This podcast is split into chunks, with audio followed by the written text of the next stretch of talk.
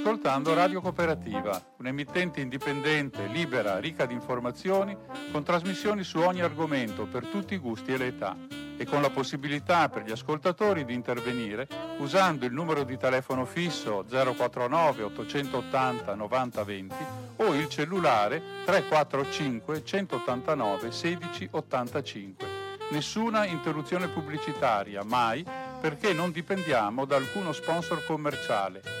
Radio Cooperativa si regge sul volontariato di conduttori e amministratori e soprattutto sulla generosità dei molti ascoltatori e soci che la sostengono finanziariamente. Per farlo basta collegarsi con il sito www.radiocooperativa.org che contiene tutto quello che può essere utile per contattarci e aiutarci. Oppure si può usare il bollettino postale numero 120 82 301 intestato a Informazione Cultura, via Antonio da Tempo 2, 35 131 Padova la frequenza principale è 92,7 MHz in modulazione di frequenza. Ti aspettiamo per dirti grazie di cuore e buon ascolto.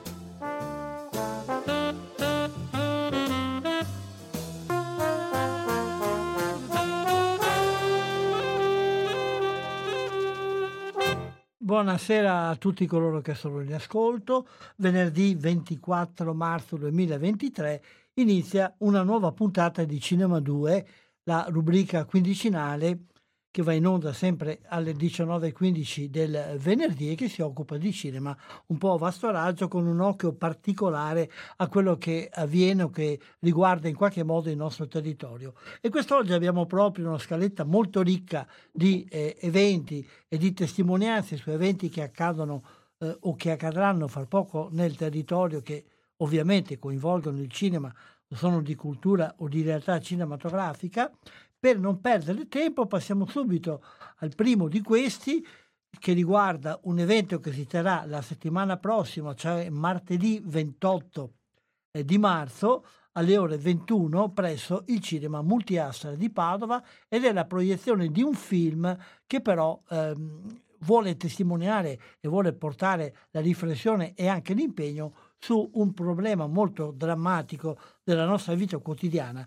Ce ne parla Marina Mancin, che è una degli organizzatori di questa manifestazione e che tra l'altro molti di voi eh, conosceranno perché eh, fa una rubrica anche qui a Radio Cooperativa dedicata soprattutto al mondo della scuola.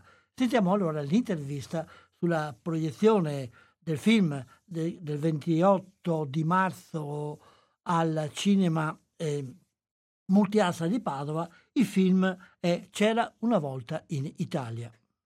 Siamo al telefono con Marina Mancin, intanto buongiorno e grazie di aver accettato. Buongiorno a tutti.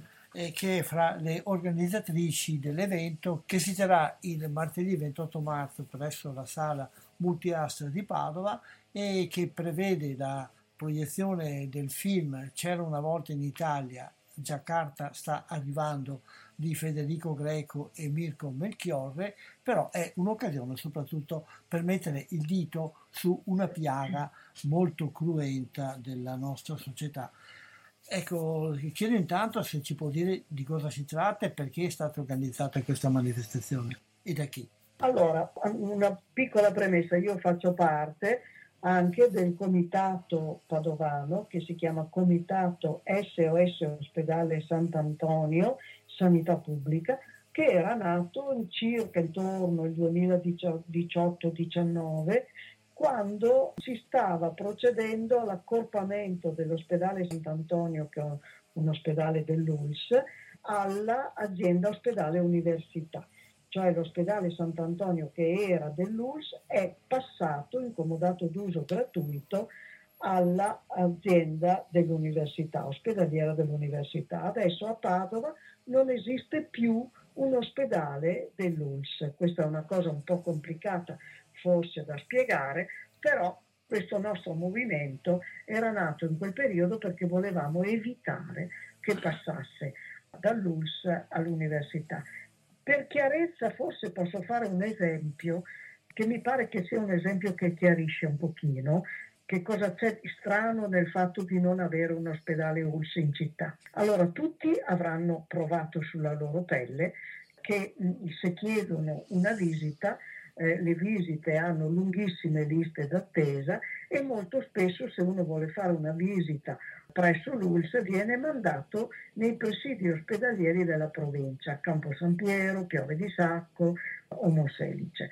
E questa è una prima conseguenza.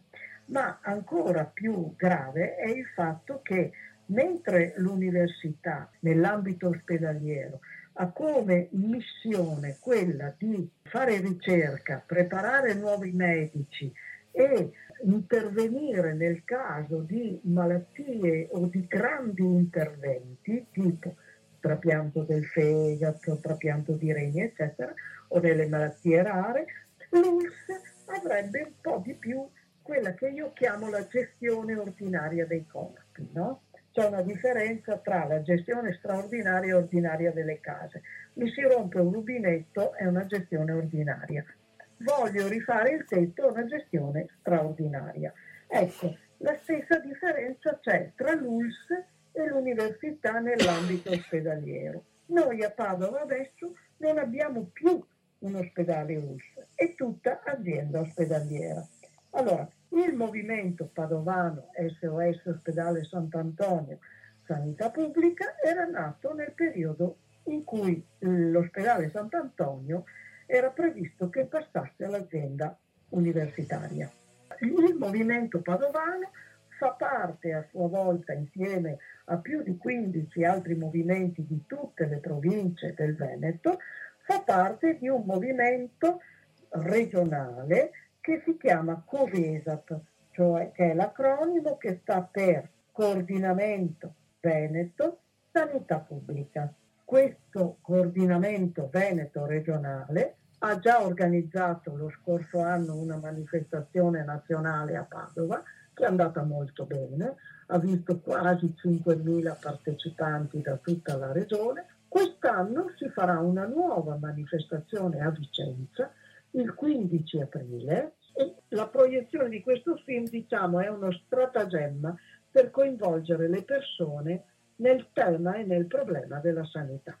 Il film è un film che nasce anch'esso da una situazione particolare in Calabria, dalla decisione dei registi di riprendere una manifestazione di opposizione contro la chiusura di alcuni ospedali in piccoli paesi, piccole località della Calabria e poi è sfociata al tempo della pandemia nel documentare l'attività parziale che è stata fatta da Emergency di Gino Strada che è stato chiamato a sopperire ai buchi della sanità pubblica. È un film che racconta delle cose analoghe e quindi possiamo pensare che questo problema in Italia sia un problema abbastanza a vasto raggio e da cosa dipende? Beh, allora, dipende sicuramente da vent'anni di tagli lineari alla sanità i tagli lineari che sono stati fatti alla sanità da vent'anni a questa parte, dall'inizio degli anni 2000, hanno visto per esempio nel nostro territorio padovano chiudere l'ospedale di Monselice e l'ospedale di Este. Al posto dell'ospedale di Monselice e di Este è sorto un nuovo ospedale che è quello di Schiavonia. Ne hanno chiusi due e ne hanno aperto uno. Sono stati chiusi dei servizi, per esempio. No? Il servizio di riabilitazione a Padova non esiste più nell'ospedale. Difficilmente, ma credo che non ci sia proprio più niente, difficilmente qualcuno troverà riabilitazione nell'ospedale, azienda ospedaliera. In, passato, quando è nato il movimento di Padova, SOS Ospedale Sant'Antonio, esisteva, ma tutti l'avranno provato, all'ultimo piano dell'ospedale Sant'Antonio c'era un reparto di riabilitazione cosiddetta integrata. C'erano le piscine, si faceva riabilitazione ortopedica, ma non solo, si faceva riabilitazione cardiologica, urinaria per le persone che avevano problemi con la vescica, neurologica per le persone che, che avevano eh, avuto degli ictus o delle ischemie e che avevano delle conseguenze a livello motorio, cioè c'era un reparto di riabilitazione che non riabilitava un pezzo di corpo solamente, che so, solo quelli che si facevano male una gamba si rompevano la gamba e poi dovevano rimparare a camminare. Era integrata nel senso che in quel reparto c'erano tutte le specializzazioni possibili di riabilitazione. Questo non esiste più, è stato chiuso esattamente con il passaggio dell'ospedale Sant'Antonio, come dicevo prima, all'azienda università ed è stato non spostato completamente con la struttura che aveva, ma parzialmente spostato a piove di sacco. Per cui oggi i padovani, se devono fare riabilitazione, o vanno a piove di sacco o vanno nel privato convenzionato. Quindi la sanità paga con soldi pubblici, quindi delle tasse dei cittadini, i privati che fanno il lavoro. Questo è successo e questo sta accadendo. Perché si è presa questa linea di eliminazione o depotenziamento del pubblico invece di aprire la strada più larga al privato? Beh, questa è una domanda delle cento pistole.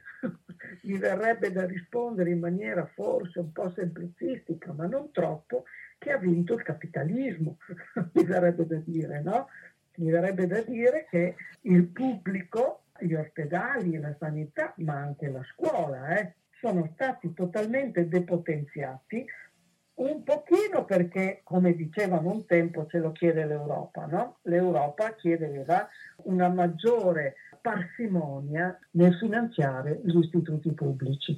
Un pochino perché effettivamente le istituzioni pubbliche come ospedale e scuola sono istituzioni che costano ma questa parola costano ci è entrata nel nostro vocabolario riguardo, delle istituzioni pubbliche perché diciamo che quello che conta fondamentalmente è l'economia. In una economia di tipo diverso, questi non sarebbero costi, sarebbero investimenti.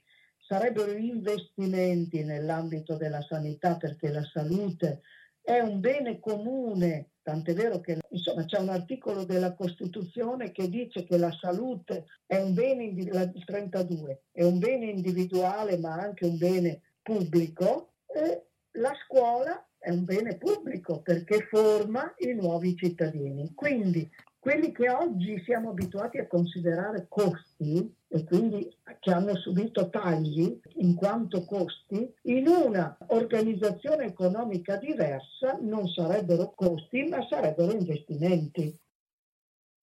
Fermiamo un attimo l'ascolto dell'intervista, facciamo una breve pausa musicale.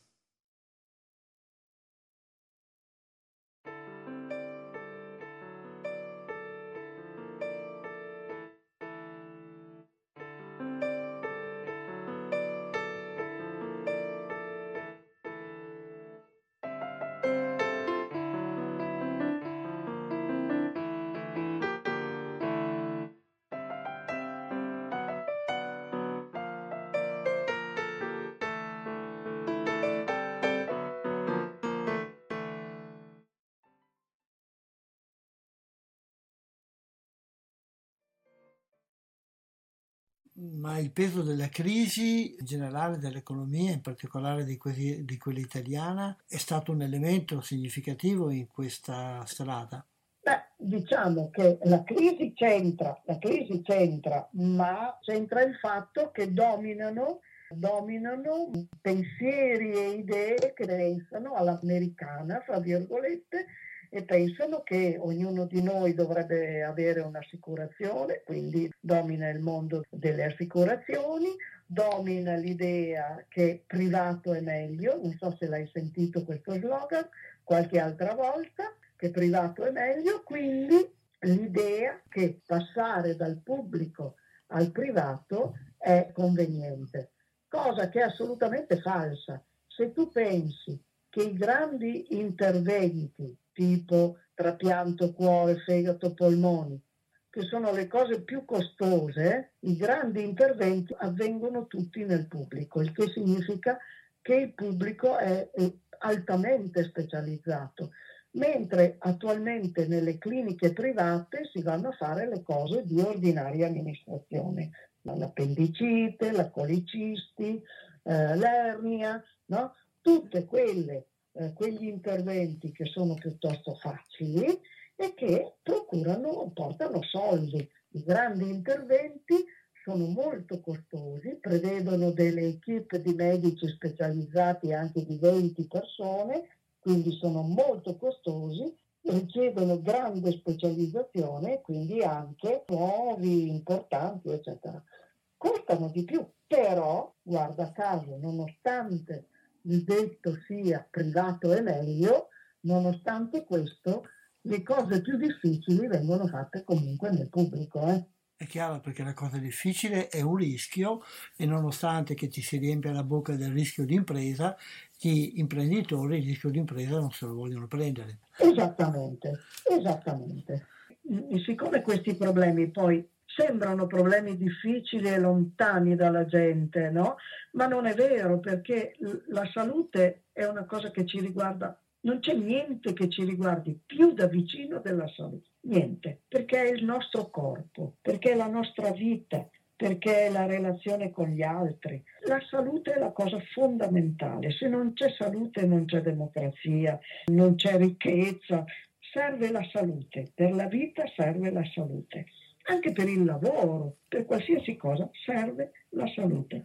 Allora questo film che sta riempendo le sale, tantissimi paesi, che si chiama per l'appunto C'era una volta in Italia e che noi proietteremo al Multiastra il 28 marzo alle 20.15, questo film serve per avvicinarci a questo tema che è un tema anche molto come posso dire, tutti noi cerchiamo di non pensare alle malattie, a un futuro di difficoltà, eccetera, però accade che ci ammaliamo, accade che i nostri corpi cedono e quando ne abbiamo bisogno, se non abbiamo preservato prima il sistema sanitario nazionale, che è la più grande ricchezza che aveva l'Italia, eravamo primi nel mondo per qualità del servizio sanitario nazionale, eh? primi però accade che ci ammaliamo e se ci ammaliamo adesso è un problema. Allora di questo problema dobbiamo prendere atto tutti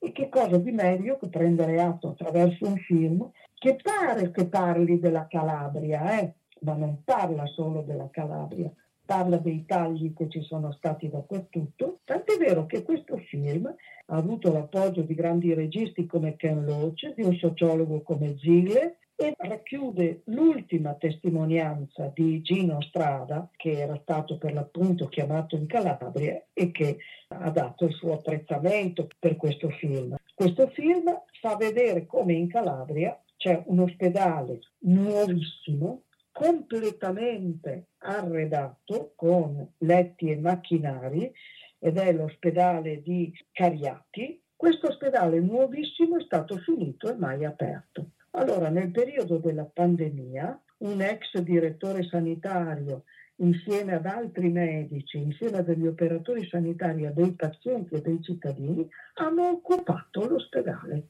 Sono andati a dormire dentro e hanno occupato l'ospedale perché chiedevano l'apertura dell'ospedale nel periodo della pandemia e siccome la sanità calabra è praticamente in mano a delle grosse famiglie economiche e direi molto, molto vicine a quelle che noi siamo abituati a chiamare mafia. Qui è molto privata la sanità nel sud, molto di più che al nord.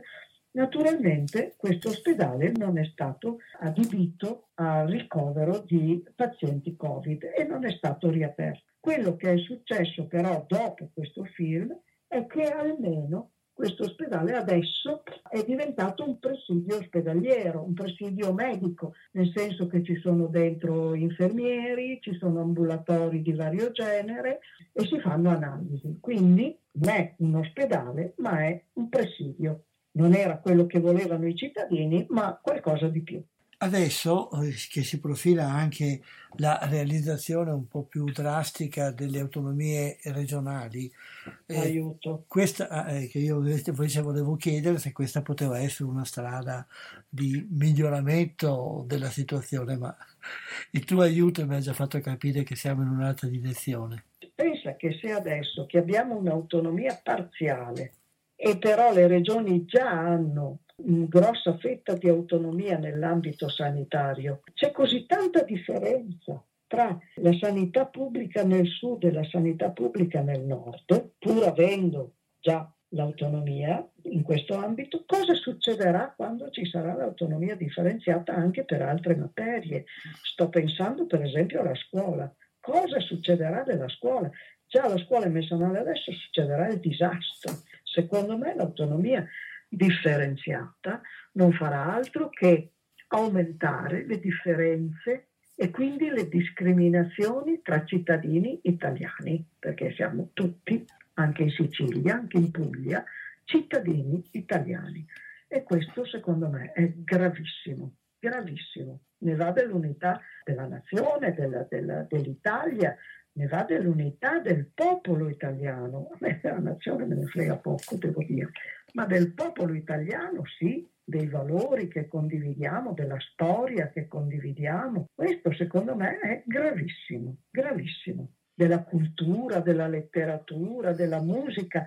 Verremo divisi su tutto. Quindi anche per questo noi proietteremo questo film, come ho detto, ma soprattutto cercheremo di coinvolgere più cittadini possibile in questa manifestazione che faremo quest'anno a Vicenza. L'idea è quella di far girare le nostre manifestazioni in difesa della sanità pubblica. L'anno scorso è stata Padova, quest'anno sarà Vicenza, l'anno prossimo sceglieremo un'altra città, per esempio ci sono Rovigo e Belluno che sono martoriate dal punto di vista sanitario, perché i tagli in province come Belluno, che è fatta di montagne e di valli, sono pazzeschi.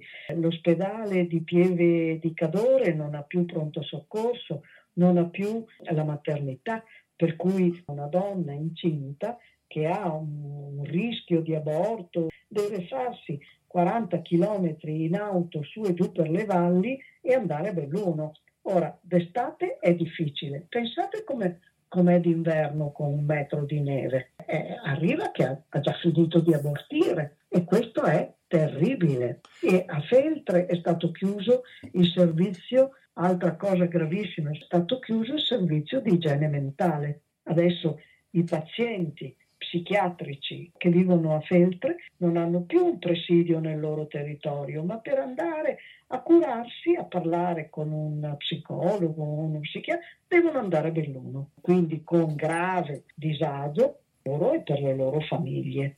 Un altro caso in cui il cinema ci aiuta a focalizzare delle cose che magari subiamo tutti i giorni, ma sulle quali probabilmente non sempre riflettiamo. Quindi ricordiamo questi due appuntamenti, quello del 28 al cinema Astra di Padova per vedere questo film e tra l'altro la partecipazione è gratuita o c'è un biglietto? C'è un biglietto, c'è, c'è un biglietto. perché non potevamo, non potevamo permetterci, ci stiamo ah. autotassando tantissimo per le manifestazioni, c'è un biglietto che è un biglietto ridotto, però, però c'è. Certo. Cioè, ed è chi vuole dare 5 euro o 5 o 3 euro. Per esempio abbiamo messo 3 euro anche pensando agli studenti o a certe persone che magari non si possono permettere il biglietto intero. Eh, abbiamo messo il biglietto proprio perché stiamo investendo di tasca nostra per queste manifestazioni. Se, comunque anche questo è un segno che la situazione è seria e quindi dobbiamo mettere molto insieme tutte, molto, le, molto tutte, le, nostre energie. Quindi il 28 a Padova per il film e poi il 15 aprile a Vicenza per la manifestazione regionale. Grazie. Certo, ci sarà la partenza dalla stazione per la manifestazione regionale alle 9.30, quindi chi vuole partire c'è il momento di incontro alle 9.30 nella stazione di Vicenza. Grazie allora di queste informazioni, in bocca al lupo. Grazie a te, grazie all'ospitalità che mi hai dato nella tua trasmissione e grazie soprattutto a Radio Cooperativa che è sempre molto sensibile a questi temi del pubblico e dei beni pubblici. A proposito, sai se per caso in questo periodo c'è qualche altra trasmissione che si focalizza più ampiamente di quello che abbiamo fatto noi su questo? Allora, in questo momento io non lo so. So che c'è una trasmissione, quella che tiene, mi pare, la Anna Gatti, che potremmo eh, ridedicare a questo evento perché l'Anna Gatti fa una trasmissione sulla salute. Casomai la chiamo, ci possiamo anche sentire. Penso che sia utile anche questo perché più la voce viene ripetuta, più è facile che venga ascoltata. Certamente, grazie. Grazie ancora, in bocca al lupo e a risentirci in futuro per altre cose. Grazie Ciao, Umberto, grazie agli spettatori, agli ascoltatori, grazie anche per la diffusione che darete a queste informazioni. Certo, grazie. Ciao. Ciao, arrivederci.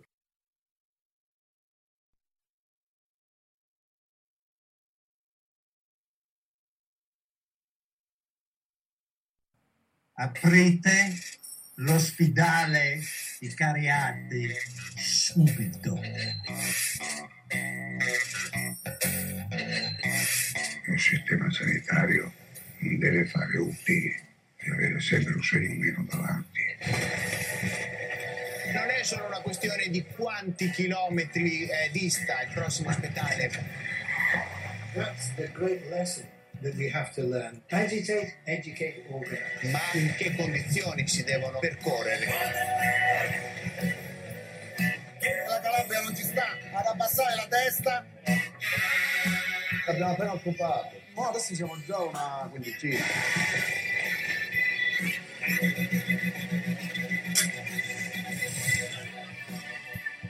Mercato delle vacche, che va sempre a favore dei privati. En Italie, en Europe, Jakarta arrive, détruit, liquide finalement la souveraineté de l'État. Sono danni che riguardano la salute, sono la morte di tanti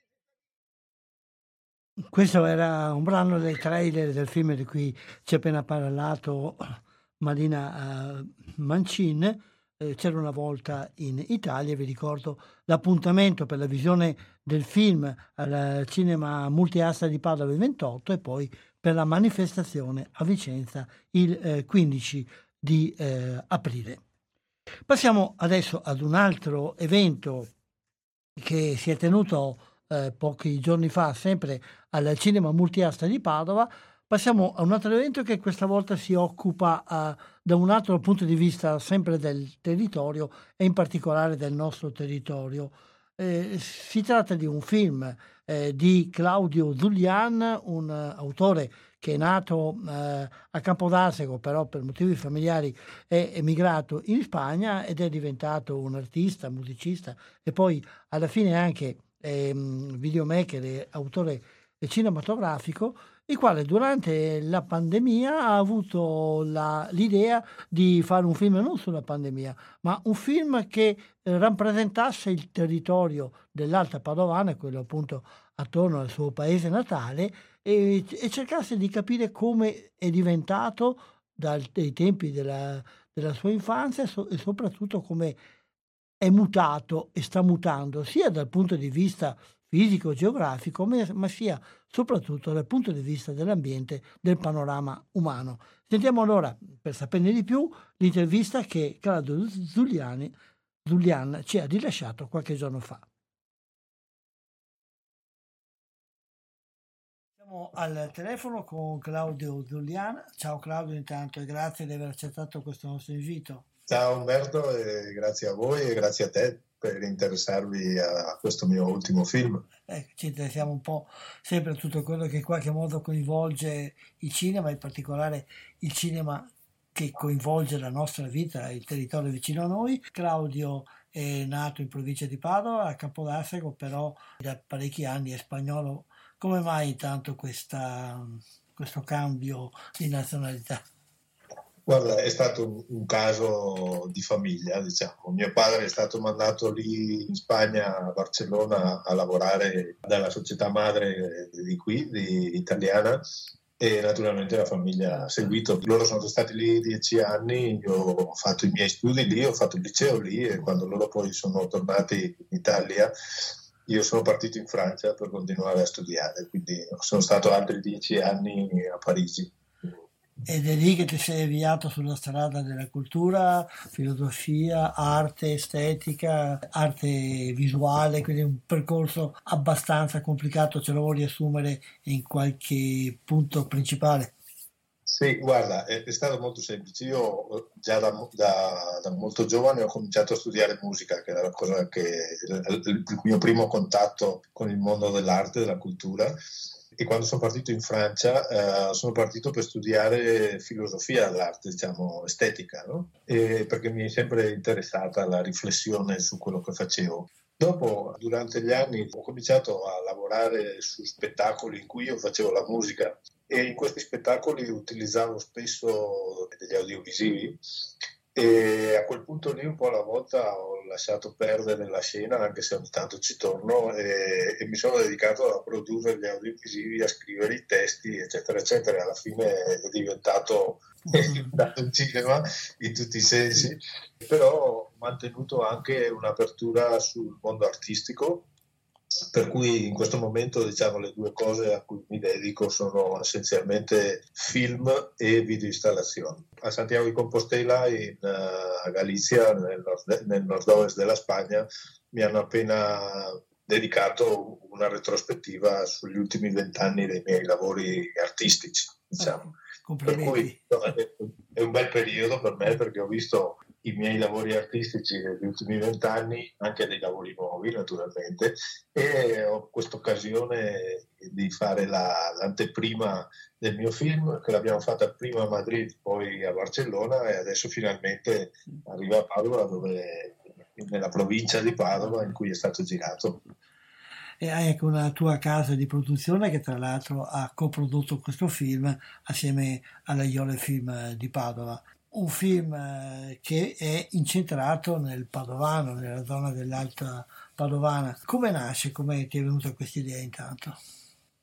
Guarda, era un'idea che io avevo da molto tempo, perché diciamo con questa particolarità biografica che venivo, andavo e venivo diciamo, da Campodarsego, da Padova, dai paesi di qui intorno dove ho parenti e amici e avendo osservato sul lungo tempo lo sviluppo di questa zona del mondo e avendo viaggiato fortunatamente molto abbondantemente perché il mio lavoro mi fa viaggiare, quindi sono stato in Asia, in America, via dicendo, ho sempre pensato che c'era qualcosa da capire in questa zona, proprio per questo salto incredibile fra la, il paese contadino che io avevo visto quando ero piccolo, questa suburbia, questa specie di, di, quartieri residenziale che è diventato adesso, in cui l'anima di paese pervive più che altro nella memoria della gente, ma non è, non è veramente più una realtà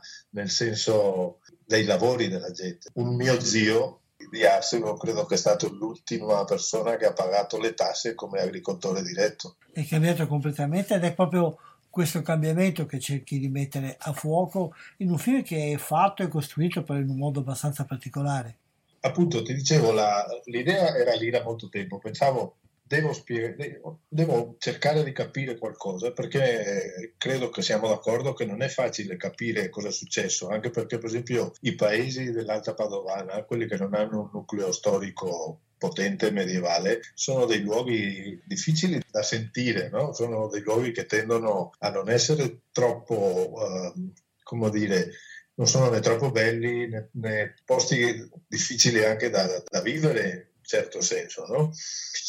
perché il territorio si è sviluppato in una maniera molto anomala, no? a partire dalla classica formula della villetta e Capanozzi, che porta ai tir nelle strade di campagna, so, è, è, tutto complesso. Mi è sempre sembrato difficile e ho visto anche il mio paese cambiare in un modo che non era facile da capire. No? Alla fine a me è successo, stavo lavorando qui a casa mia su una sceneggiatura ed ero in connessione, come siamo in connessione adesso, con degli amici in Messico e ho detto dov'ero, loro ci hanno messo due minuti a andare a vedere dov'ero, no? E mi hanno detto guarda non credevamo che ci fossero dei posti così in Italia. E dico così come? Dice così americani in un certo senso è giusto, no? eh, potremmo dire così, diciamo, si è americanizzata molto questa zona. E a quel punto lì pensavo, questo è un, è un, posto del mondo che giustamente per quello che ha di tipicamente contemporaneo è un posto su cui vale la pena riflettere e cui io, fra l'altro, credo di avere anche la capacità di farlo perché ho conosciuto la sua storia, mi raccontano storie gli amici e i parenti che sono ancora qui, quindi conosco anche la storia del paese da dentro, non solo quello che si vede da fuori. No? E poi è arrivata la pandemia e, e io ho pensato, guarda, questa è la mia occasione per fare questo film, perché la gente avrà tempo di seguire il gioco. Io non posso andare lì, però in altri miei film avevo usato strategie simili a quelle che potevo usare in quel momento, cioè di chiedere da lontano, diciamo di discutere, di parlare con la gente e, e sentire cosa volevano rappresentare e a partire dalle proposte che mi facevano andare avanti in un dialogo che fosse nello stesso tempo di parole e di immagini che mi si mandavano per riuscire a, a mettere insieme qualcosa insieme, no? in cui io mantengo il mio ruolo di regista perché scelgo, suggerisco. Eh. Per me non è una situazione nuova perché diciamo io in genere dico dei miei film e anche dei miei lavori artistici che molti di loro sono frutto del dialogo, sono dei film del tu, no? sono dei film in cui io cerco forme di relazione con le persone con cui lavoro che siano un po' diverse dalla quella gerarchica tipica del cinema, no? tanto dal punto di vista della squadra che fa il film come dal punto di vista di chi sta davanti alla macchina da presa. No?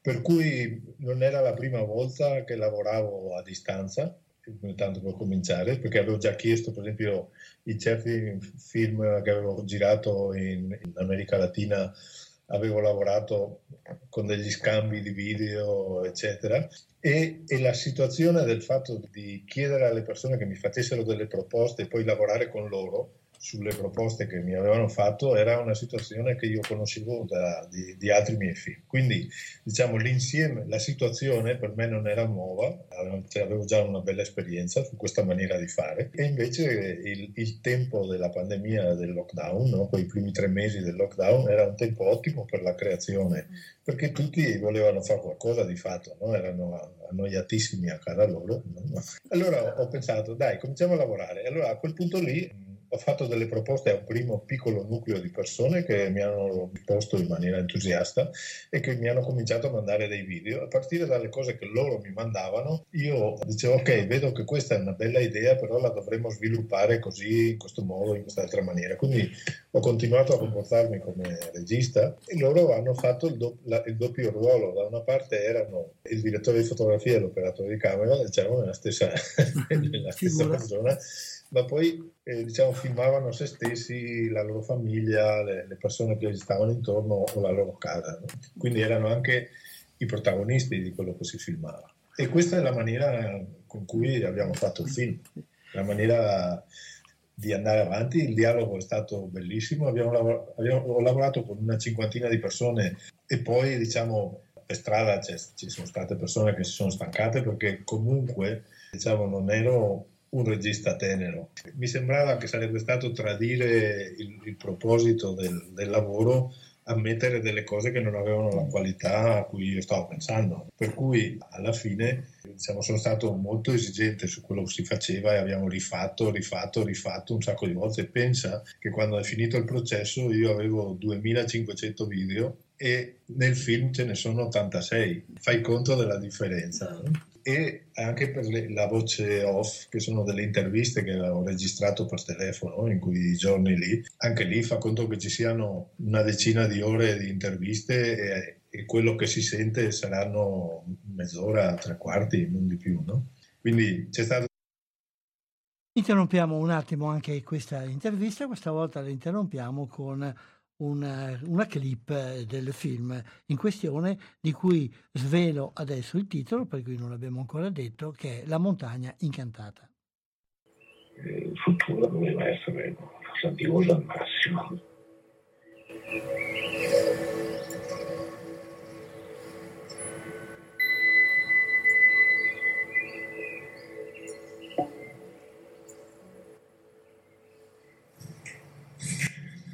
è il tempo che fai i mestieri, dicono sempre.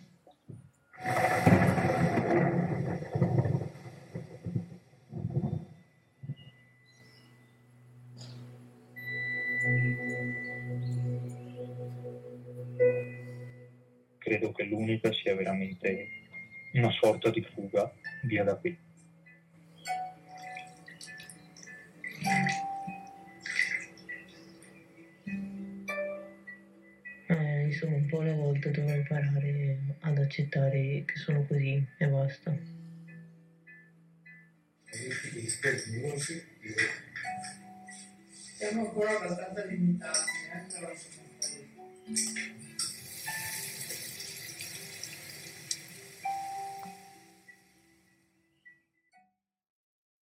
Ritorniamo ora a sentire l'intervista con Claudio Zuliano.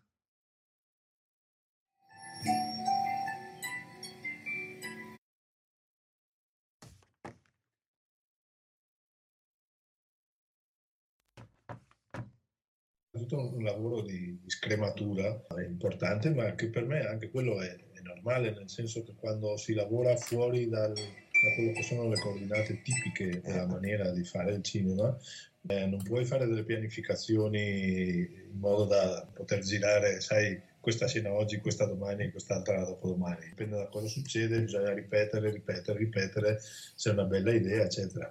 Sono situazioni che poi chi magari era cominciato pensando che semplicemente stavamo facendo la cronaca della pandemia si è, si è, anche stancato, diciamo. Quindi i 22 che sono restati sono veramente 22 persone che hanno, sono state contagiate dalla mia passione sono state contagiate anche dall'idea di, di questo film, che comunque voleva essere un'interpretazione della vita che si fa in questo territorio, che non è poi una vita solo di questo territorio, è di questo territorio perché succede qui, in, in questo posto, e ci sono questi fiumi, questi, questa luce, questo, questo tempo, eccetera. No? Però dicevo spesso a Francesco Bonsembiante, al produttore di Iole Film, dico guarda che stiamo facendo un film cinese. No? Lui rideva, dice perché un film cinese? Dico guarda, se pensi, siamo veramente sullo stesso binario di un certo cinema cinese, dico cinese per, per citarne uno, eh, che sta prendendo atto della stessa cosa che è successa qui, in un certo senso, no? che hanno, loro hanno avuto dagli anni 70-80 uno sviluppo velocissimo e sono passati in molti villaggi, che è quello che si vede nel loro cinema,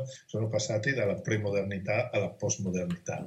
In un certo senso è quello a cui io ho assistito e credo che una parte importante dello sconcerto che si vive soprattutto nei paesi eh, del Veneto, perché la vita di città ha tutt'altre dinamiche ed è una vita di città con una lunghissima tradizione cittadina, con contatti all'estero, eccetera, eccetera, quindi non ha niente a che vedere. Però essendo nato io nel paese, avevo veramente questo senso della particolarità dell'esperienza paesana, ex paesana, perché ti dicevo fino a un certo punto non so se si possa ancora parlare di paese in questa zona e quindi diciamo ci si trovava veramente su, su certe questioni che possono considerarsi universali e io credo che se far vedere il cinema qui in Veneto mi piacerebbe pensare che è una cosa che può essere utile per capire cosa succede qui e per capire certe tensioni, anche certi sconcerti che ci sono no, nell'aria, certe difficoltà di pensarsi e di capire verso dove si va. D'altra parte, quello che succede qui mi piacerebbe pensare che, ha, che, è una certa cifra universale, nel senso che appartiene al mondo del, del 2023. Difatti tu utilizzando i materiali che ti mandava la gente con cui collaboravi, eh, praticamente fai un po' una specie di descrizione di questo mondo che è poi anche aumentata dalla voce off che tu citavi prima, che non è un sincrono con quello che viene descritto visivamente, ma è un commento. Mi ha colpito soprattutto la tua attenzione a descrivere i dettagli, i dettagli del paesaggio, i dettagli delle case, gli arredamenti, che danno il senso di quello che era la casa, diciamo, diciamo, contadina di una volta, che è diventata invece oggi tutt'altro. Sì, guarda, io ho molto presente la famosa lezione di Pasolini, no? quando in quel testo classico diceva no? una tendina, una finestra dice di più della vita di quelle persone che le parole che ti possono dire. No? Quindi per me è una cosa che nel mio cinema è molto presente, è questa attenzione al contesto al contesto in cui succedono le cose, perché il contesto, quello creato dagli umani, parla continuamente di noi, delle nostre speranze, de- delle cose che ci preoccupano, no? de- delle cose che vorremmo nascondere, parla molto delle cose che si vogliono nascondere. No? E-, e, invece poi come confronto ho sempre pensato che quello che è il tempo atmosferico, la- quello che resta di natura o come la natura si esprime in certi contesti anche molto civilizzati come il nostro, comunque ha a che vedere con il cosmos e con una temporalità altra, una temporalità che va al di là di quello che è il tempo del soggetto, il tempo della persona che vive gli anni che deve vivere. Per cui in questa tensione io credo che si riesce a, a stabilire delle prospettive che possono aiutare a capire, perché alla fine diciamo c'è da una parte c'è questo mio senso anche se vuoi di appartenenza a questo posto, eh? perché diciamo io sono nato qui, ci sono venuto, i miei genitori sono di qui, ci vengo continuamente, no? c'è questa cosa se vuoi anche molto umana del fatto che le tombe della tua famiglia sono qui, no? E, e ci sono de, delle tombe di Julian dal, dalla metà dell'Ottocento a Arcego, no? quindi c'è, qualcosa che veramente ti fa sentire di un posto. Nello stesso tempo, per una persona come me che ha viaggiato in giro per il mondo molto e che continua a viaggiare, mh, mm, c'è qualcosa veramente di, della possibilità di capire e di proporre alle persone che vedono il film degli strumenti eh, per capire. A volte sono degli strumenti poetici, no? come per esempio far vedere una certa luce, un certo oggetto, un, un, salottino, una camera da letto. A volte sono direttamente delle, delle riflessioni filosofiche che fanno alcuni dei, dei, personaggi del mio film. No?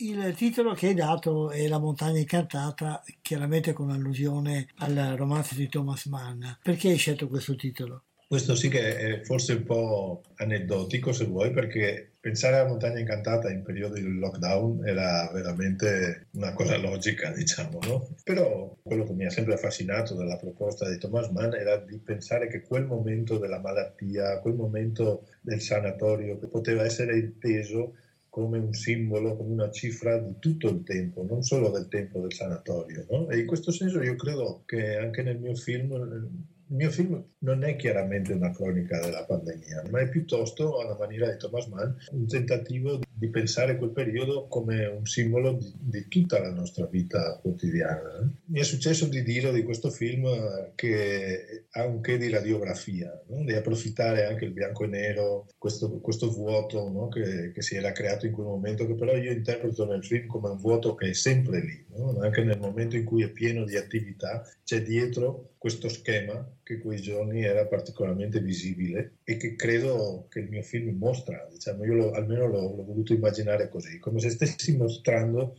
l'impalcatura del nostro reale, della nostra vita quotidiana normale, non quella della pandemia. Mi ha colpito l'immagine finale, è un significato liberatorio oppure lasciamo che il pubblico lo intenda come vuole? Guarda, io cioè, credo che, che bene no, non, non, andare più avanti nello spoiler, no? no eh, diciamo, credo che è un, un, un, certo segno di speranza, della possibilità, almeno della possibilità di fare qualcosa spetta al pubblico di vederlo.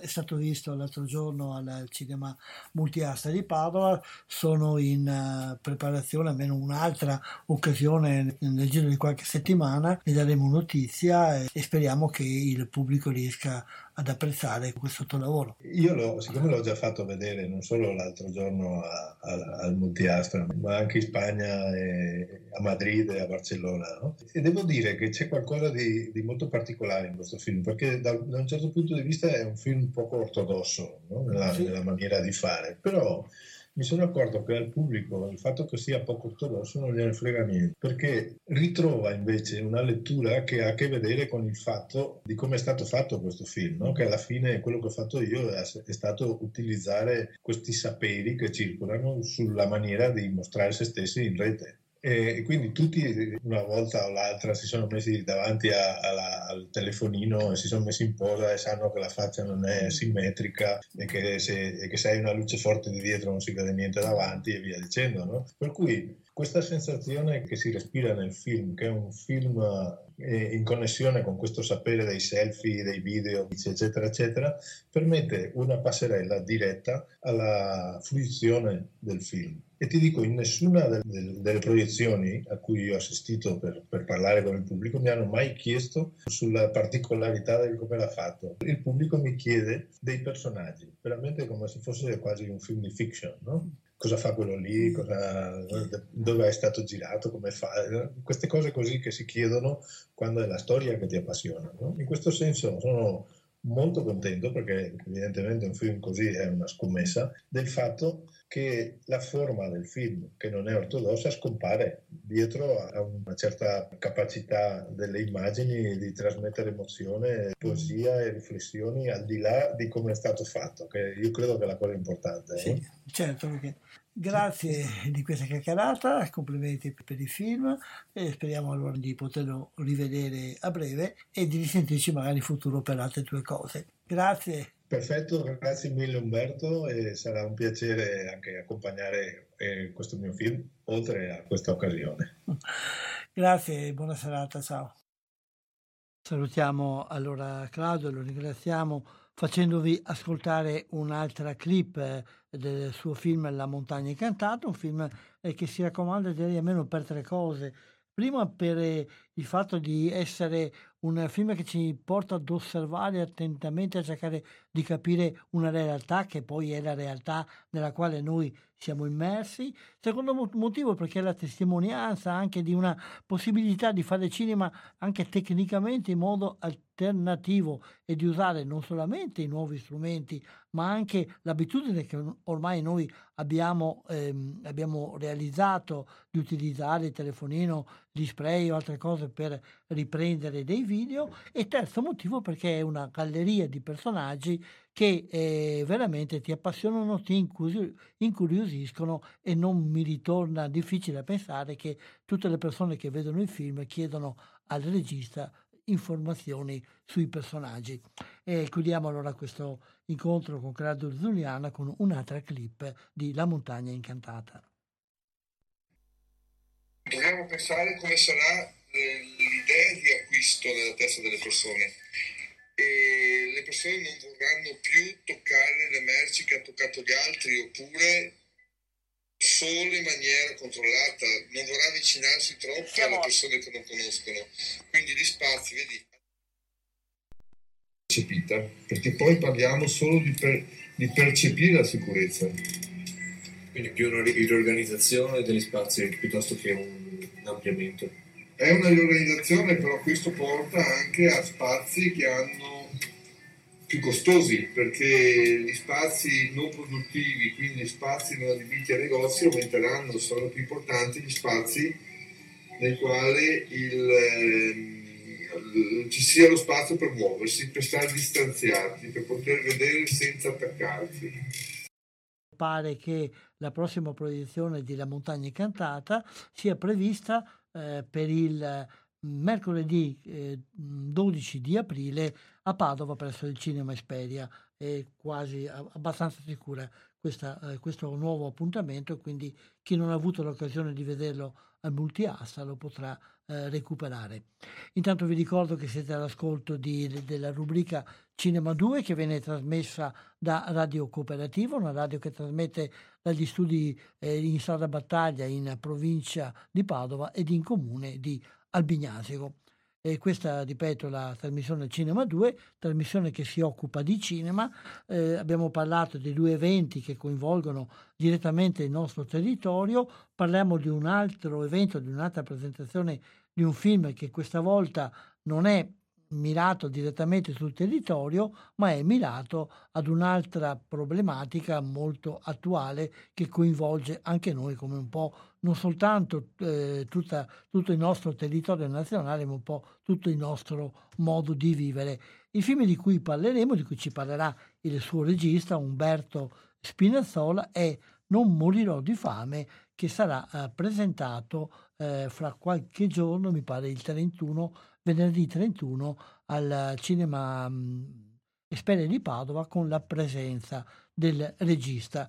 È un film narrativo, questa volta una storia, una storia che come sentiremo eh, ci porta a riflettere sul nostro rapporto con la consumazione, con il consumismo e in particolare con la consumazione di cibo, con il nostro rapporto con il cibo e mette il dito sulla piaga di cui si parla molto ai nostri giorni, dello spreco alimentare. Sentiamo quindi l'intervista con Umberto Spinazzola, che è un regista tra l'altro che ehm, in televisione eh, fa spesso eh, trasmissioni tipo Mas- Masterchef, cioè quelle trasmissioni dedicate alle prove di cuochi. Quindi è interessante che questa riflessione venga proposta proprio da uno che ha una così grande esperienza nel settore. Sentiamo quindi l'intervista. Siamo al telefono con Umberto Spinazzola. Ciao intanto e grazie di aver accettato questo nostro invito. Ciao, ciao. E sarà a Padova fra pochi giorni a presentare il suo film Non morirò di fame. Ha già un titolo particolare, ma anche il film è un film particolare, soprattutto direi anche tenendo conto della carriera eh, di Umberto, il quale è famoso a fare altre cose anche per aver diretto in televisione programmi dedicati al cibo, alle Masterchef e cose del genere. Questa volta invece propone sempre un film che parla di mangiare, però lo propone in maniera differente. Ecco, come è nata intanto l'idea di quest'opera? Ma, eh, io mi occupo di cibo da, da, tanti tanti anni, per cui insomma, come, come, si dice, sono dentro quel mondo, quel pianeta. Per cui l'idea era quella di poter raccontare il food, il cibo da un, da un altro punto di vista e poi mm, mi è piaciuta molto una storia vera che, di uno chef stellato caduto in disgrazia che poi però trova il suo riscatto attraverso una cucina che è proprio l'opposto di quella che praticava un tempo, cioè una cucina povera, forse anche francescana, e quindi un altro punto di vista proprio sul, sul cibo, un punto di vista di grande rispetto, di semplicità e mi interessava questo perché forse siamo un po' troppo tutti dentro un Luna Park un po' impazzito e allora fare un piccolo passo indietro, in primo luogo con, con, rispetto, con rispetto nei confronti del cibo, ecco questo è, il, è un po' il motore del film. Non parliamo della storia del film per non spoilerare, come si dice, di soldi, anche perché direi che gli elementi essenziali di quello che il film tratta li hai già dati parlando di, sì. della storia vera da cui ti sei ispirato. Però ehm, tu ti sei trovato di fronte a questa voglia di raccontare il cibo in un modo diverso. Come hai programmato questo tuo lavoro? Che taglio hai voluto da- dare? Ma ho voluto dare un taglio eh, non, come dire, non documentaristico, ma una sorta di piccola favola moderna come dire, un racconto facile da seguire, un racconto che ci porta dentro i personaggi e nello stesso tempo attraverso le loro relazioni da un lato e tanta cucina dall'altro, tante ricette povere, eh, cercare di, di portare lo spettatore, come dire, a tornare ad amare un pochino la, la semplicità questa è una parola alla quale sono molto legato, ecco, una, a una semplicità di ricetta e di, e di mangiata con poche cose si può fare tanto se c'è la voglia e la capacità di fare. Mi pare che questo sia uno degli insegnamenti che arrivano oltre al fatto che il tuo film tocca un tema anche abbastanza forte in questi nostri giorni, quello dello spreco alimentare, di cui si parla parecchio.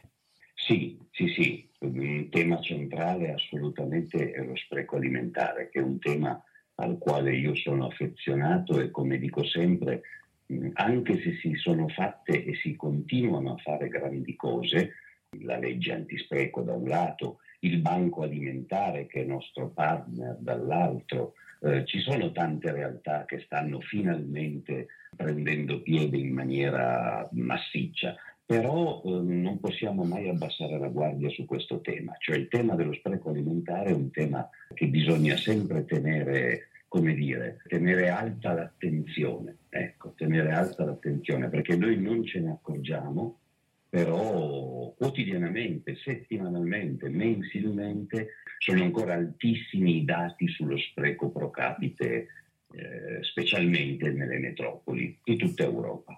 Da cosa dipende secondo te? Secondo me dipende, da un lato molti puntano il dito sulla grande distribuzione che in qualche modo produce, produce, produce già calcolando lo spreco, come dire, una sorta di obsolescenza programmata. Ma in realtà poi se andiamo a scavare un, un, vero sentimento antispreco deve partire dall'individuo, cioè dove noi abbiamo dei dati ancora allarmanti sono proprio nel pro capite. Noi siamo dentro una giostra, ci facciamo prendere siamo dentro quel Luna Park che sono i supermercati sempre aperti, H24, insomma tendiamo, tendiamo inevitabilmente a comprare sempre tanto tanto di più rispetto a quello che ci serve e quindi deve partire dal singolo individuo come dire, ragionare un po' di più, no? eh, dedicare una manciata di secondi in più quando si fa la spesa e chiedersi ma io ho davvero bisogno di questo oppure posso aspettare e poi magari lo prendo dopodomani.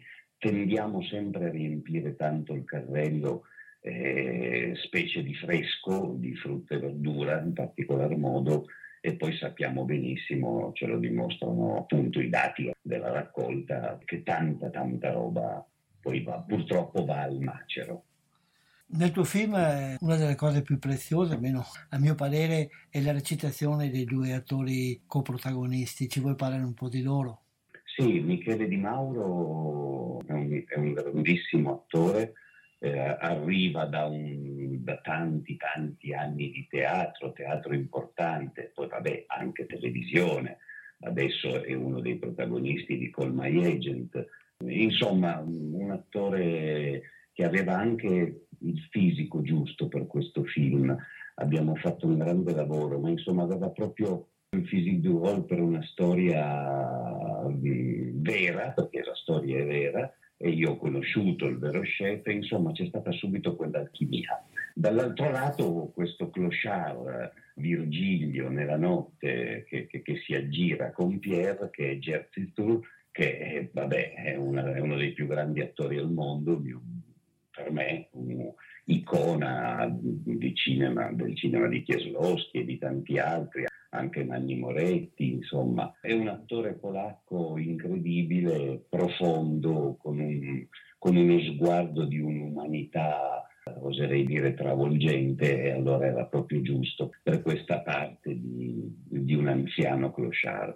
E loro si sono trovati bene insieme e ci hanno regalato per me, a mio avviso, ci hanno regalato veramente una bella interpretazione, ci hanno regalato una bella performance. Sì, forse già soltanto questo giustifica la fatica e la spesa di vedere questo film, soprattutto anche perché hai recuperato appunto un Jersey Tour che da un po' che non vedevamo nei nostri schermi e direi che è un bel regalo che hai fatto sì. al pubblico.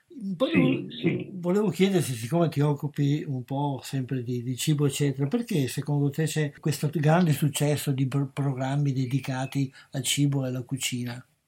Eh, questo successo c'è perché è un valore primario, è un valore primario, cioè dacci oggi il nostro pane quotidiano, ecco, è, è, un valore dal quale non scappiamo, il cibo è condivisione, il cibo è, è, è piacere, il cibo è riflessione, è, un contatto diretto con la terra, insomma ci sono degli elementi che che sono all'interno di ognuno di noi con la potenza della quotidianità e quindi, come dire, tutti i giorni dobbiamo fare i conti con questa, con questa cosa. E il successo televisivo è dato dal fatto che proprio perché è un valore assolutamente primario, se trattato bene, se eh, raccontato bene, ti dà sempre dei, delle grandi soddisfazioni, dei grandi risultati, perché, perché, non c'è niente da fare. Il popolo italiano in particolare, ma poi un pochino dappertutto, diciamolo insomma, cosa c'è di più bello? Ecco, cosa c'è di più bello di, di un buon piatto? Cosa c'è? Po- poche cose, poche cose. buone per il gusto, ma buone anche per i rapporti umani e questo lo, lo sottolinei spesso nel tuo film. Ci sono banchetti o tavoli comuni in cui proprio per il fatto di mangiare assieme la gente si conosce risolve problemi e tensioni che ci sono fra di loro. Sì, sì, esattamente così. Eh, quel lì da sempre, eh, le grandi decisioni dalla famiglia allo Stato eh, sono sempre state accompagnate da quello che si dice, insomma, se si chiama il banchetto, no? Mm, riunirsi intorno a un tavolo facilita la comunicazione quando davanti a te c'è anche un buon piatto, facilita proprio comunicazione, conoscenza, eh, si, il cibo riesce a farci entrare un po' più nel profondo nei confronti dell'altro e viceversa. Una domanda un po' più tecnica, riprendere il cibo, penso che abbia delle difficoltà particolari. Sì, sì, riprendere il cibo è un'arte perché hai tante incognite, devi essere pronto, in un attimo, tra virgolette, sfiorisce, eh, devi illuminare in un certo modo, eh, non è facile, non è facile. Eh, ci, va, ci va tanta esperienza e tanti anni di sul campo di battaglia perché mm, non è mai facile, non è mai facile, ma la cosa che dico sempre io, il cibo è importante riprenderlo quando ha una storia alle spalle e non quando vuole essere soltanto estetica pura. Quindi mm, è sempre importante con l'immagine affiancare un piccolo o, o grande racconto, ma deve sempre esserci, a mio modo di vedere, questo argomento, il racconto. Ecco. Grazie di questa chiacchierata, di queste cose che ci hai detto, che ci aiuta a vedere meglio questo film che vedremo fra qualche giorno a Padova Cinema Esperia. Sarai presente anche tu, quindi potrai dare al pubblico sì. spiegazioni, approfondimenti, rispondere a domande che il pubblico ti farà. Grazie e buon lavoro e uh, arrivederci allora a Padova fra qualche giorno. Grazie a voi, ci vediamo in sala. Grazie.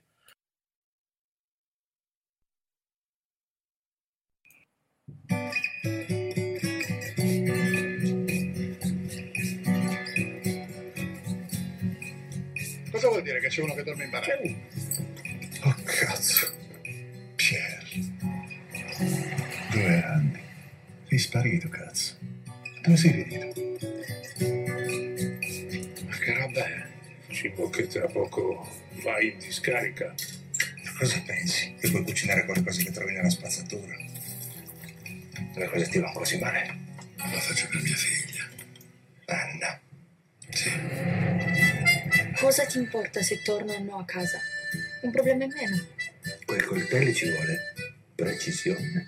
Mm. Ti piace Pierre? Non lo conosco. Nemmeno io. Quindi hai cominciato il liceo? Sono al terzo anno. Io e te siamo molto simili, Granata. Siamo liberi. Sei un casinista, Pier. Tutto quello che tocchi va in frantumi. Non si può far vivere una ragazzina in una baracca e darle da mangiare solo cose raccattate per strada. Pier, guarda che sono io ad avere l'affido. La responsabilità legale di quella ragazza è mia. È rischio grosso. Perché domani mattina mi alzo all'alba. Quindi fai questo, salvi frutta e verdura. Devi venire con me.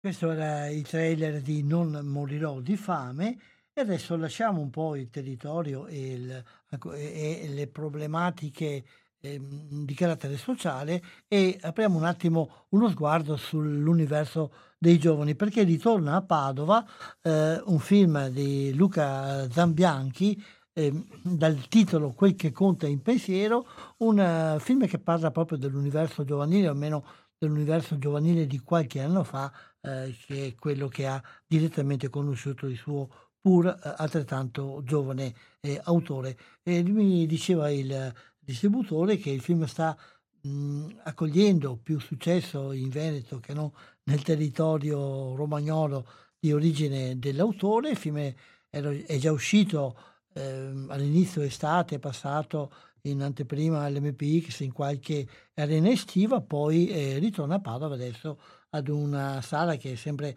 attenta un po' al cinema indipendente che è il Cinema Esperia, proprio come film indipendente eh, ve lo propongo eh, così raccontato e descritto dalle parole del suo autore che non avevamo avuto la possibilità di intervistare al momento dell'uscita, ma che, ehm, con il quale mi ero impegnato tra l'altro di, eh, di sentirlo perché il film è veramente uno spaccato eh, abbastanza particolare sul mondo giovanile riflesso, se volete, attraverso l'esempio di un grande regista come Nanni Moretti, però non privo di una sua, eh, di una sua personalità e di uno sguardo particolare ad un mondo, ad un mondo nuovo.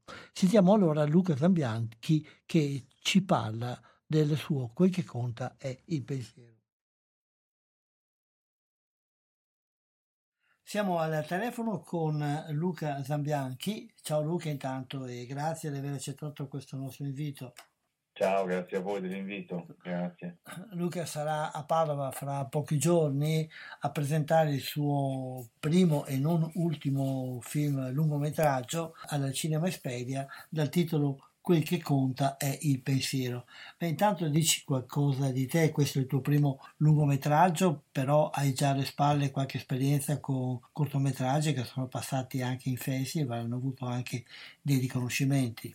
Sì, io mi sono avvicinato al cinema da, da, esterno, nel senso che non mi sono specializzato nel mio percorso di studi nel, nel cinema, nella, nella, produzione cinematografica, ma sono arrivato da, da, fuori per la cosiddetta via della sperimentazione e dell'errore eh, personale. E quindi sono arrivato dopo cinque cortometraggi che ho realizzato sempre scrivendoli, dirigendoli, montandoli, producendoli da solo con il mio piccolo team di lavoro che negli anni ho consolidato, sono arrivato al punto in cui avevo un po' raggiunto il famoso bivio che raggiungiamo tutti noi che vogliamo scrivere film, che è quello della percezione di aver raggiunto un punto in cui si vuole passare a un formato più lungo, a un lungometraggio, si ha anche l'idea nel mio caso avevo anche la sceneggiatura perché io nel tempo comunque avevo portato avanti anche la scrittura di, di questo film, quello che poi è diventato quel che conta il pensiero e dall'altro, d'altro canto c'è la limitazione inevitabile del mondo reale che è quella della, della mancanza di fondi, di una particolare attenzione da parte del mercato produttivo che non esiste fondamentalmente per chi non ha credenziali particolari, quindi anche solo l'invio della sceneggiatura che ho tentato in timida istanza all'inizio non aveva portato poi a nessuna considerazione. E forse è stato un bene perché a questo punto mi sono trovato di fronte al bivio tra il fare e il non fare. Ho scelto, ho scelto di fare sempre con il mio team di persone, poche, troupe molto piccola, si parla di veramente di una troupe di tre persone i soldi che c'erano a disposizione spalmati poi su, su, sulla lunghezza del film, insomma, quindi questo ha significato sicuramente fare molta fatica, molti sacrifici anche economici e poi inventarsi quelle che sono le famose eh, diavolerie del cinema indipendente che per risolvere problemi si inventano magari una soluzione creativa, quindi è stato un esercizio di creatività e di accettazione del limite per prima cosa. Ecco. Ecco, come nasce l'idea? Non sveliamo troppo della trama, ma almeno da dove nasce e come mai hai deciso di portare in scena questo tipo di personaggi sì. e di problematiche? Beh, l'idea è nata un po' da quella che è stata la mia osservazione della mia fase di vita da studente universitario, come sono stato, e c'è una buona componente di riflessioni autobiografiche, nel senso che il personaggio di per sé non racconta la mia storia universitaria, ma il mio personaggio, cioè il personaggio che interpreto, che è Giovanni, contiene molti aspetti di cose che ho pensato, che penso, e domande che mi sono posto e a cui non ho risposto. Quindi da questo punto di vista indubbiamente mi sono ispirato molto a quelli che non tanto alla mia vicenda di studente universitario quanto ai miei pensieri di quella fase. E come spesso dico quando mi viene chiesto, ripeto anche stavolta, che trovo per me molto più facile scrivere di una fase della vita che ho appena passato, quindi non ne ho scritto durante, ma adesso che ho 30 anni, questo film l'ho, l'ho girato quando avevo 26-27, diciamo ho scritto della fase universitaria, di quell'età lì, appena dopo, che è un momento in cui riesci a sintetizzarla forse un pochettino meglio e non sei nella fase di autocompiacimento che hai quando invece stai vivendo un certo momento. Ecco, quindi l'idea è nata sicuramente da una riflessione a ritroso sul mio periodo universitario, ecco, è quello dei miei coetanei. Difatti il film parla appunto di un gruppo di studenti universitari con le loro incertezze e forse provare questo è un sentimento di incertezza. Perché tu hai colto nella tua esperienza universitaria soprattutto questo sentimento di, di apertura ad un futuro indefinito un presente ancora meno definito? Beh, è un po' quella caratteristica che io vedo nella, nella, mia fascia d'età, chiamiamola pure generazione, che è quella di affacciarsi al mondo universitario con eh, talvolta una, un'incertezza massima proprio anche sulle quelle che sono le proprie inclinazioni e le proprie aspirazioni, perché la verità è che ci si affaccia all'età adulta almeno così è stato per me, con eh, tantissime incertezze che riguardano un po' i consigli dei, gen- dei, genitori, dei professori a scuola, di quello che ti viene detto del sentito dire, un po' del, dis- del disfattismo generale, quindi ti porta tutto questo a scegliere sulla base così anche forse un po' dell'improvvisazione personale, dell'inclinazione del momento, oppure non scegliere, quindi scegliere qualcosa per il, giusto per parcheggiarsi in una certa comodità data dalla, dalla, dall'età universitaria, oppure scegliere qualcosa di sbagliato. Ecco, il mio personaggio ha scelto medicina, che sicuramente è un percorso che richiede una vocazione, ma più va avanti il mio personaggio, più dal film appare disilluso e poco convinto del suo stesso percorso delle sue stesse inclinazioni percepite di quando aveva 18-19 anni, quando ha scelto. Lo stesso vale per il mio coinquilino che studia giurisprudenza. Cioè, ne, cioè io ho notato nella mia generazione di universitari, nella mia fascia d'età, un senso di grande incertezza per il dopo. Quindi questo, questa comodità un po' autoindulgente di parcheggiarsi all'università senza fretta, cercando di posticipare poi un, un futuro che non è più invitante come sembrava. Ecco molte volte la critica ha parlato di una reminiscenza morettiana, e soprattutto del primo Moretti. Avevi in mente questo esempio quando hai pensato il film? Eh, beh sì, cioè, diciamo che eh, come tutti noi siamo i figli dei nostri modelli, dopodiché nella misura in cui uno non riesce a raggiungere il proprio modello, poi trova una propria strada. Quindi tutto ciò che la, la critica ha detto, che voglio dire, c'è una reminiscenza del primo cinema di Nanni Moretti, ben venga, nel senso che io ne sono, ne sono onorato e, e, chiaramente il cinema di Nanni Moretti, sia come temi che come riflessioni, che come modalità produttive, è sempre stato sin dall'inizio un mio modello. Dopodiché spero e mi auguro che, ecco, che la critica non, non si focalizzi solo sui punti in comune che è un vizio che un po' tendono ad avere i critici, ma trovino anche lo spazio mentale per analizzare eventuali novità o argomenti nuovi che il mio film possa aver trattato. Comunque non rinnego l'influenza, ecco, assolutamente e appunto per questo, per, per, non trattare solamente le cose comuni, secondo te la generazione degli studenti ai tempi del primo Moretti e quella di, invece che hai sperimentato tu hanno delle analogie certamente, ma hanno anche delle differenze. Quali sono secondo te?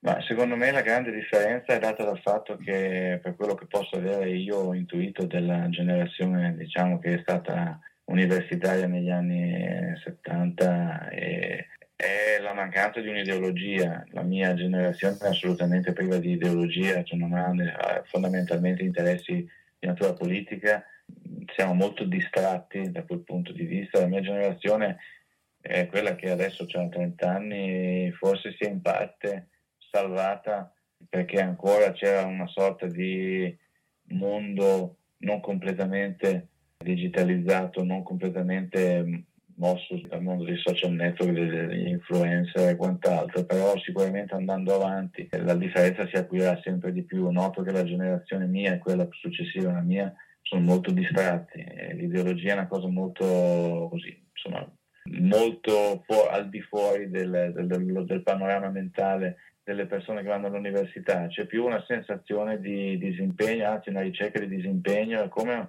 una sorta di risentimento generale nei confronti del futuro che ti porta ad assolverti continuamente, no? un pochettino a, a, volerti impegnare a cercare di fare bene il tuo e dire io ho fatto bene il mio compito, che è quello di fare lo studente, però adesso non venitemi a chiedere del mio futuro, ecco, perché è troppo lontano. Quindi sicuramente non c'è, non c'è tutta quella fame di cambiare la società, di volerla influenzare, di voler dire la propria, come c'era 50 anni fa. Secondo me questa è una grande differenza. Poi gli studenti si vestono forse allo stesso modo, vedo che c'è un revival di uno stile un po' anni 70, nella, nella, fascia più alternativa degli studenti, però è più una posa secondo me, quindi così siamo rimasti un po' secondo me una cornice senza quadro, ma è una cornice che va riempita che sicuramente tra vent'anni qualcuno saprà riempire retrospettivamente.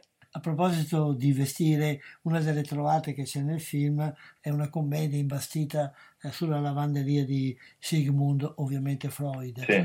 Perché hai scelto un po' questo tipo di approccio? C'è qualche significato oppure solamente una trovata un po' ironica? Ma guarda, la, la, trovata è sicuramente ironica nel senso che il mio personaggio, come regista e autore di, questo, di questa piccola pièce teatrale studentesca, sta cercando disperatamente di mettere in piedi uno spettacolo che ha tutta l'aria di essere goffamente pretenzioso, pretenzioso dal punto di vista intellettuale, dal punto di vista dello snobismo e dello, della, de, dell'intrinseco senso di superiorità che il mio personaggio prova nell'aver scritto una cosa raffinata volendo, eh, che però nella realizzazione sullo schermo si mostra in tutta la sua goffaggine, amatorialità.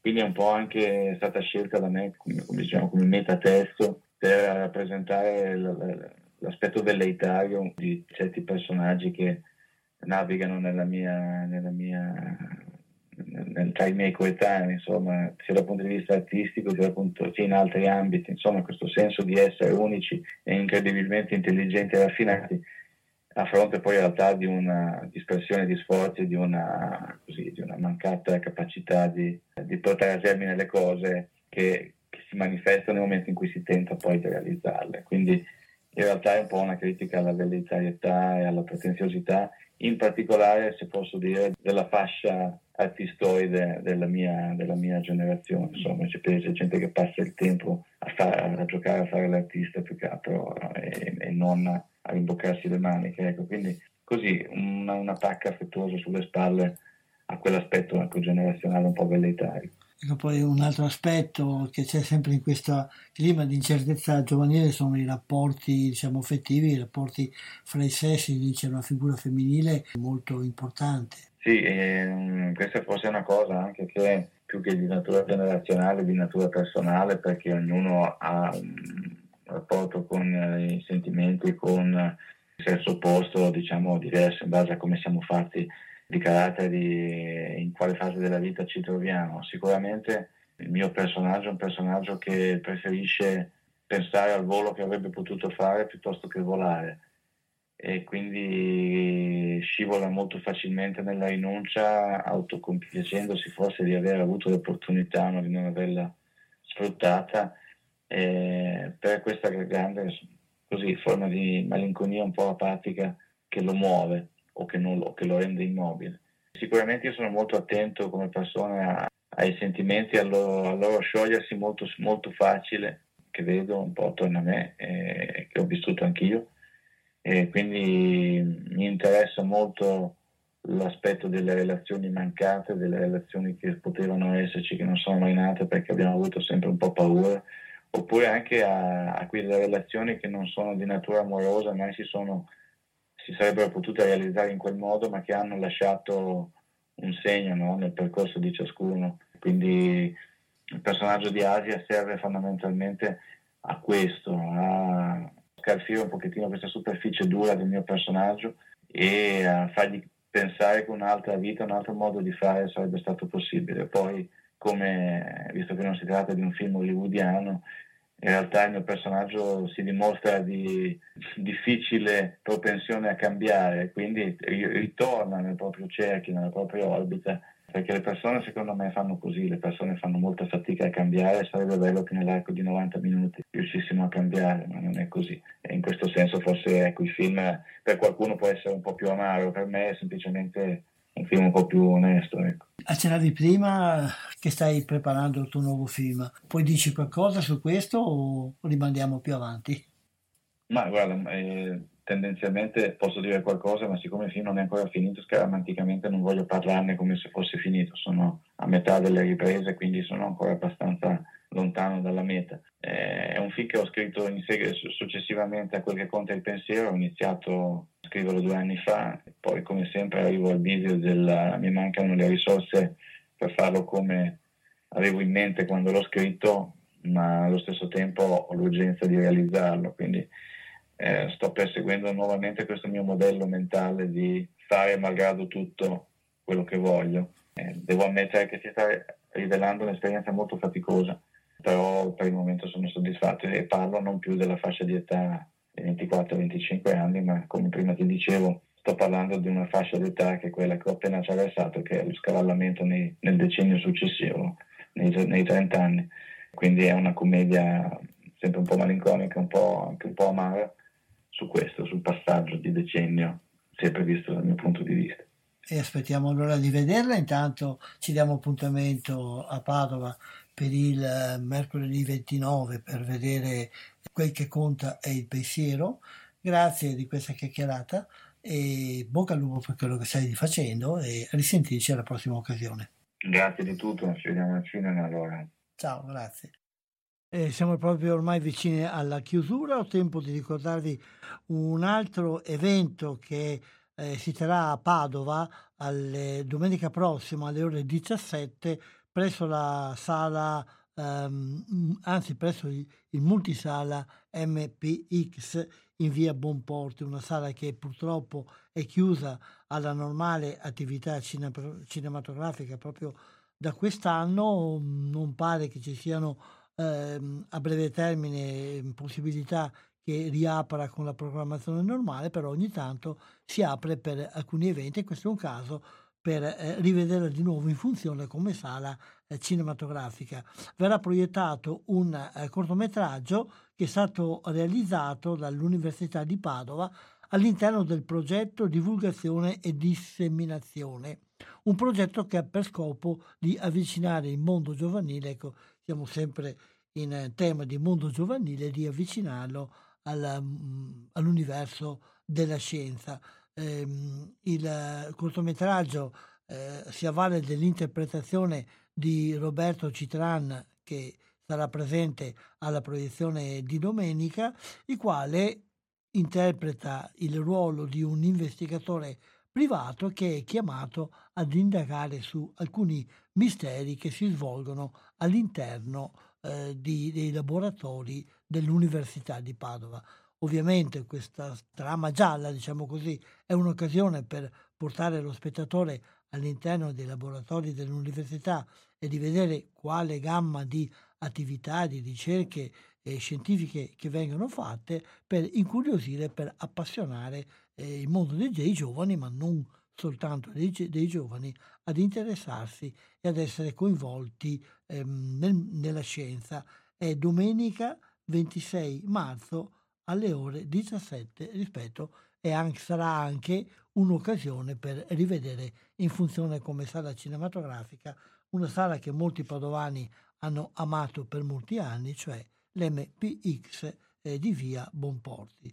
Eh, poi ci sarebbe da rendere conto delle uscite che ci sono in settimana, però purtroppo il tempo ormai non ci lascia molto spazio. Vediamo se riesco, se riesco a mettervi in luce un paio di titoli almeno. Beh, ovviamente il vincitore, plurivincitore dell'Oscar Everything Everywhere eh, at Once, che è proiettato in diverse sale, non soltanto a Padova ma anche in provincia.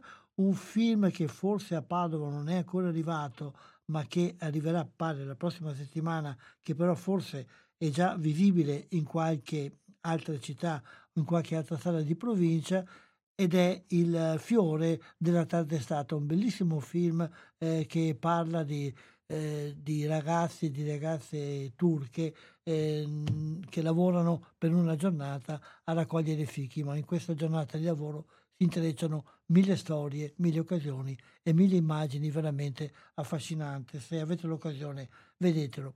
Con questo abbiamo terminato eh, il tempo dedicato alla Cima du- al Cinema 2 di oggi, 24 marzo ehm, 2023. Vi saluto con eh, il trailer del film di cui ci ha appena eh, parlato il suo autore Luca Zambianchi, e cioè eh, quel che conta è il pensiero. Grazie, l'appuntamento è fra due settimane, sempre qui a Radio Cooperativa dalle 19.15 alle 20.45.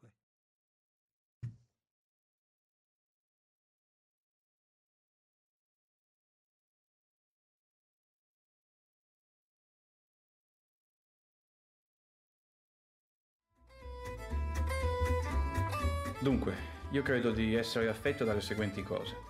Allergia a polline graminacee, intolleranza a cacao, lattosio e una serie di altre cose, alopecia accademica, senso di inadeguatezza. Però devi imparare che la tua libertà finisce dove inizia quella degli altri. Che un po' prima. Che cos'è che ti laurei? Economia. Signor Kant. Immanuel Kant. Lascia stare, l'arte, la cultura, il teatro, non hai più il tempo per queste cose. Eh, ma non è più il tempo per niente. Scusi, c'è rimasto qualcosa che possiamo fare? Forte sto Nietzsche però.